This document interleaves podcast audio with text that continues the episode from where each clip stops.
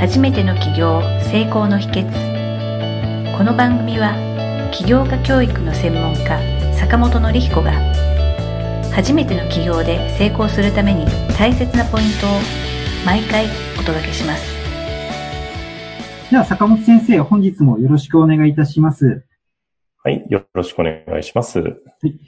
えー、坂本先生の書かれました。6つの不安がなくなればあなたの企業は絶対成功するの中から、毎回一部分をピックアップしてお話を聞かせていただいております。今回は、一番最後の終わりにというところにつきまして、えー、と教えていただければと思います。はい。でここでは、あの、まあ、弱いまま成功するという副題が書かれているんですけれども、その坂本先生がその企業の秘訣はと、あの、質問されたときには、やはりこの終わりにというところに書かれている弱いまま成功するというのが一つのキーワードとしての回答になるんでしょうか？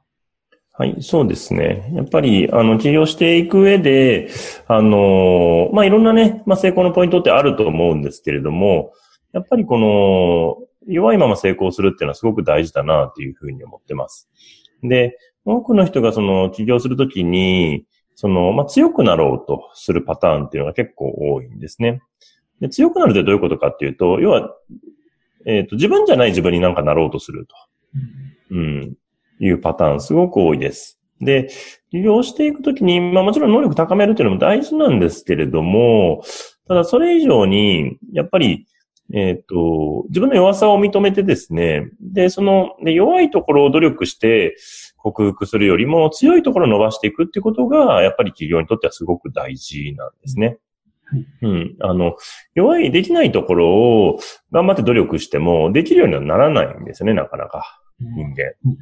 うん。で、なんだろうな。例えばパソコンが苦手な人は、なかなかね、パソコンを練習して、まあもちろん得意になることもあるかもしれないんですが、やっぱりなかなか難しかったりすることって多いですよね。うん。それよりももっと、例えば、まあその方が営業とかが得意だったら営業を伸ばした方がいいし、やっぱりその自分の得意なところに集中していくっていうのはすごく大事なんですね。で、で、そのためには弱い部分っていうのを弱くていいんだって受け入れられる必要があるんです。うん。で、これ弱くていいんだと受けられないと、そこを克服して、なんか何でもできるようになろうとして、えー、頑張ると。ただ、そうしてると、あの、できないことを無理にしてもあまりうまくいかないということが、まあ、発生するという形ですね。なんで弱いところは弱いままにして、で強いところを、えー、もっとさらに伸ばして、まあ起業していくのが、まあ成功の秘訣かなというところですね。はい。はい。あの、ありがとうございます。なんか今お話伺ってると、えっ、ー、と、確かですね、あるそのサッカー選手だったと思うんですけれども、何かインタビューで言われてたことがあって、えっ、ー、と、その方はあの、点を取るタイプの選手ではなくて、あの、まあ、ディフェンス、守りが専門の方だったんですけれども、まあ自分はその、ゴール前のああいう勝負どころでは、逆にこう、緊張して力が発揮できないけれども、逆にこう、守ることだったら人よりも一生懸命できるから、そっちを昔からやってるみたいなことを、インタビューで答えした方いたんですけれども、はい。まあ、そういう感じのことを、まあ企業でも、まあ我々がこう、やっていった方が、より、えーまあ、多くの方に貢献できる企業家になれるとか、そういうイメージでよろしいでしょうか？そうですね。もう本当これスポーツと一緒ですね。やっぱり、あの、できないことを無理にできるようにするっていうのはすごく、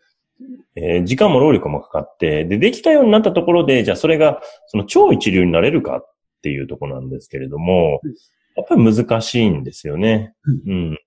さっき言ったようにそのシュートでね、どうしても緊張してしまう人に、緊張せずにって、まあできるかもしれないんですが、なかなかそこってしんどいんですけども、それ以上よりも、その人が本来発揮できるその守備だったら守備のところで力発揮するっていう方が、まあ、圧倒的に簡単に成果を出しやすい。で、さらにそこを伸ばしていけば本当に一流じゃなくて超一流になれる可能性もあるという形ですよね。で、ビジネスはそこを目指していかないと、えー、やっぱりね、えー、二流三流のままだとなかなか、えー、ビジネスっていうのはうまくいかないんで、やっぱりどっか一芸に秀でたところがあるかどうかっていうのはすごく大事になるっていう形ですかね。はい。えー、もし、あの、あればなんですけれども、例えばこう、坂本先生ご自身のことを振り返られて、あまあ、あの、これ、我々からする坂本先生に対する勝手なイメージなんですけれども、まあ、あの、何の知人も友人もいない東京に一人で出てこられて、10年間こう、頑張ってこられて、まあ、あの、炎症5億とかも作られたところがあったって聞くと、まあ、な逆に何でもできるようなイメージが、まあ我々からするとあるんですね。でそういう坂本先生が、なんか弱いまま成功するって言われるのはすごいなんかこう、イメージとギャップがあって、すごい意外な感じがするんですけれども、やっぱり坂本先生ご自身もご自身の体験からそういうことをこう、強く思われたとか、そういうことってあったりされたんでしょうか？そうですね。やっぱり僕自身の、やっぱり起業してからのやっぱ経験と、あと挫折っていうのがやっぱりすごく大きいなと思うんですね。で、あの、自分の弱いところを隠しながらやっていこうと思ってもですね、やっぱり、あの、できる範囲っていうのが限られてくるんですよね。うん。で、例えば私の場合だと、えー、例えばまあ、えー、コピーライティングっていうのがあるんですが、要は文章を書くっていうところですね。まあ、チラシを作ったり、ホームページで集客できるページ作ったりっていうところがあるんですけども、まあ、それを文章を書くのがコピーライティングっていうところなんですが、ただコピーライティングは私は、やっぱり、その、まあ、自分でも教えて、ま、あ、今でもね、ちょっと教えたりもしてますし、えー、まあ、書いたりもするんですけれども、やっぱりその、いわゆる本物のコピーライターになれるかっていうと、やっぱちょっとなれないんですよね。うん。で、そこで勝負しようとしても、やっぱりなかなか成果が出ない。思ったような成果が出ないっていうのはすごくあるんですよね。なんで、で、本物のコピーライターの人って本当にね、コピー一つで何、何千万稼いだりとかっていう方もいらっしゃるぐらい、まあすごい世界なんですけれども、じゃあ自分がそういうふうな文章を書けるかっていうと、やっぱ難しいんですよね。で私の知り合いで、えー、コピーライターの人がいまして、で、その方が、まあ、Facebook とかで文章書いてるんですけども、やっぱすごく面白いんですよね。読んでいて、すごく納得するし、なんか学びがあるし、なんか日常の些細なことでも、なんかすごい気づきを与えてくれるみたいな。そういうのを書いてくれるんですね。で、そういう文章を見てて、あ、僕はやっぱりその人みたいになれないな、というふうに思ったんですね。なんで、やっぱ自分が輝ける場所で、えー、輝こうと。うん。で、自分が勝てない分野で勝負しても、自分が自信がなくなるし、惨めになるだけなので、はい、うん。だから大事なのは早く自分が勝てる分野。自分が一番になれる分野を早く見つけるっていうこと。ここがやっぱり一番大事かなっていうふうに思いますね。あの、その、早く自分が一番になれる分野をこう見つけるっていうことなんですけれども、はい。まあ、いろいろこう、坂本先生ご自身が指導されているその見つけ方みたいなものってあると思うんですけれども、はい。一つは先ほど言われた、まあ、弱いままを受け入れるっていうところが、まあ、大前提の条件として一つあると思うんですけれども、まあ、他に例えば、こういうことをすると、その、自分が強い場所を、こう、早く見つけられるっていう、そのまあ、やり方とか、進めてらっしゃることとかってあったりされますでしょうか？はい、そうですね。まあ自分の強みっていうのはね、まあ自分で、まあ見つけていかないといけないっていう部分はあるんですけど、ただこの強みって自分では一番見つけにくい部分でもあるわけですね。要は、なぜかというと、自分にとってすごく当たり前にできてるところなので、そこがまさか人ができないとは思わないわけですね。うん、うん、例えば、ね、体綺麗好きでね、整理整頓がすごいできる人にとっては、そのね、部屋を片付けるっていうのは当たり前のところなんですよね。それができない人にとってはもう全然できないわけです。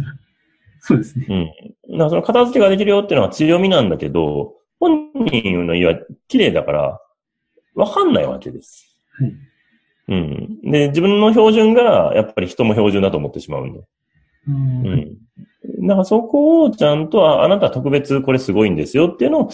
えー、知るには、まあ自分で気づくっていうのもあるんですけど、やっぱり周りの人に聞いてみるっていうのはすごく大事かなと。はい。自分の強みとか弱みってどこっていうのを、まあ、聞くことで、まあ、客観的に自分自身を見ることができるということですね。で、あともう一つあるのが、強みの見つけ方で大事なのが、やっぱ自分の親の強みを見るっていうことなんですね。親ですか？はい、親です。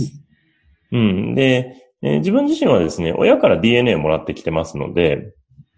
やっぱり親の得意なところ、っていうのを引き継ぐことっていうのはすごく多いんですね。はい。うん。で、もちろん、あの、親の苦手な部分も引き継ぎますから、はい。で、あとそれが父親と母親両方いるので混ぜ合わされるので、そうです、ね、必ずしもイコールになるわけじゃないんですけれども、ただやっぱり、あの、そういう両親の強いところっていうのは自分の強み見る上での一つのヒントにはなるかなというところですね。はい。そう考えると、こう、もう生まれ持った時から、親から、まあ、いただき物っていうんですかね。まあ、もちろん弱みもそうだし、強みも、こう、親からこう授かって生まれてきてるっていうような感じなんですね。そうですね。やっぱりその両親からもらってるものっていうのが、自分の、まあ、ビジネスとかを考える上での強みにも非常に直結してくるっていうところがありますね。はい、まあ、そう考えると、その、まあ、企業の秘訣っていうのは言ってしまうと、こう、まあ、弱いまま成功するっていうのが、